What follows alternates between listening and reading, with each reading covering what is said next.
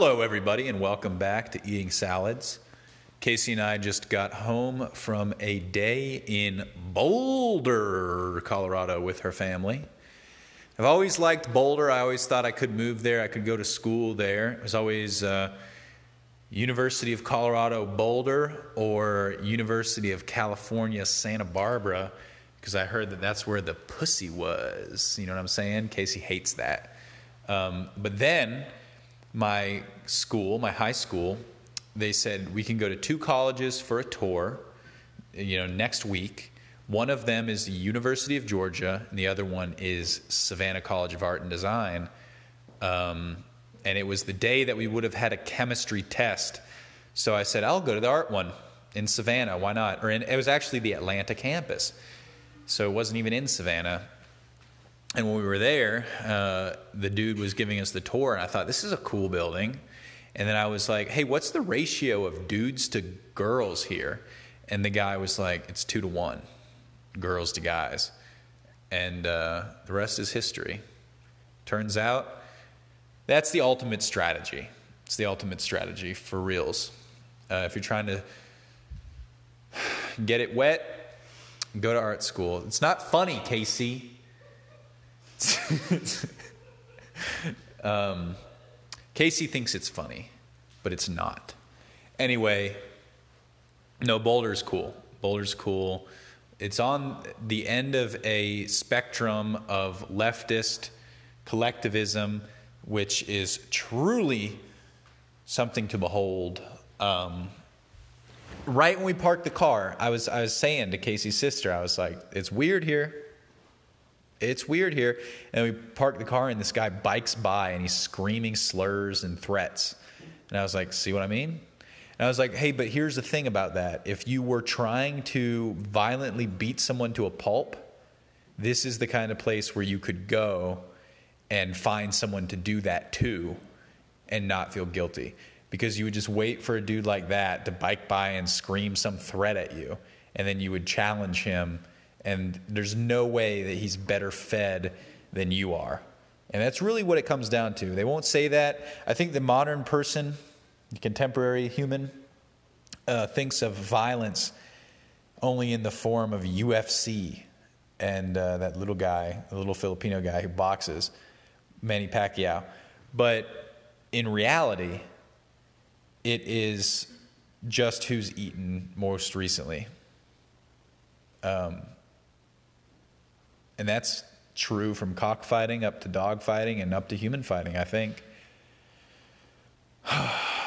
anyway, we went to this tea house that's famous in Boulder that uh, was a gift from the people of the Soviet Union at one point. They carved it and sent it over, and then it was built up and uh, decorated for tea. And we've been there uh, several times now over the years. It's always a good one to bring people to and uh, had a Mediterranean salad, which was delicious. Had uh, tea infused something on there, I heard, and uh, dolmas and all that sort of stuff. Um, we drank, we walked around, went to a pub.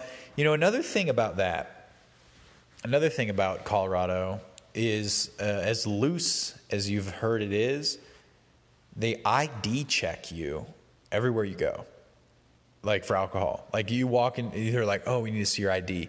And the guy at this pub today, I showed him my ID, went to go put my ID away. He checks Casey's ID, and then he goes, actually, can I see your ID again? And I, I was like, yeah. And he's like, not, not, I mean, it's legit, but like, I just didn't. And it's like, yeah, I know it's legit. It's my ID. And I think to a lot of people, um, that's not memorable. That's just like a strange little thing that happened. But to me, it is illustrative of a bigger problem in Colorado is that they really take drinking as like a pro. I don't know. They, they're weird about it. Like you, I was saying to Casey, like Europe, of course they don't care. Georgia, half the time they don't care. Florida, they don't care and it goes on. Like it genuinely depends on what state you're in. South Carolina, they don't really care. Um, Utah, they definitely care.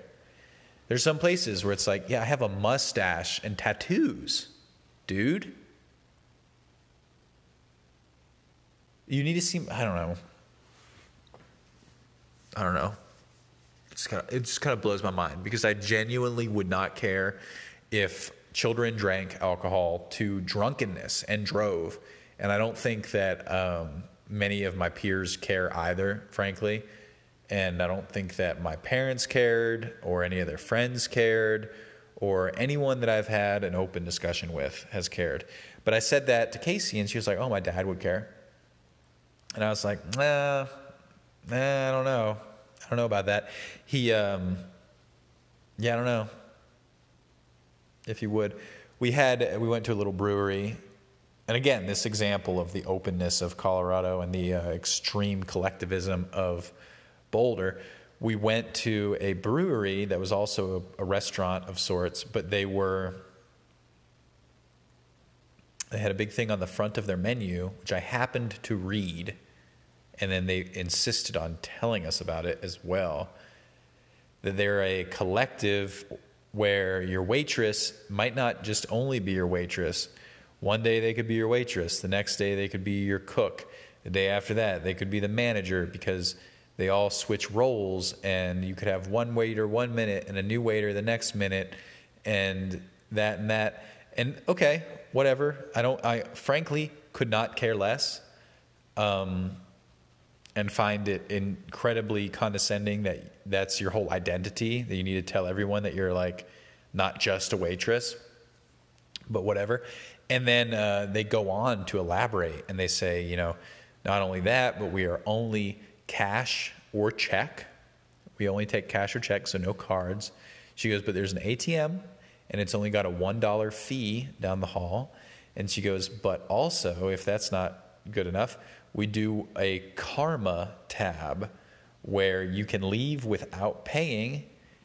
Um, and if you've got good karma or if you care about your karma, you'll just pay us back someday.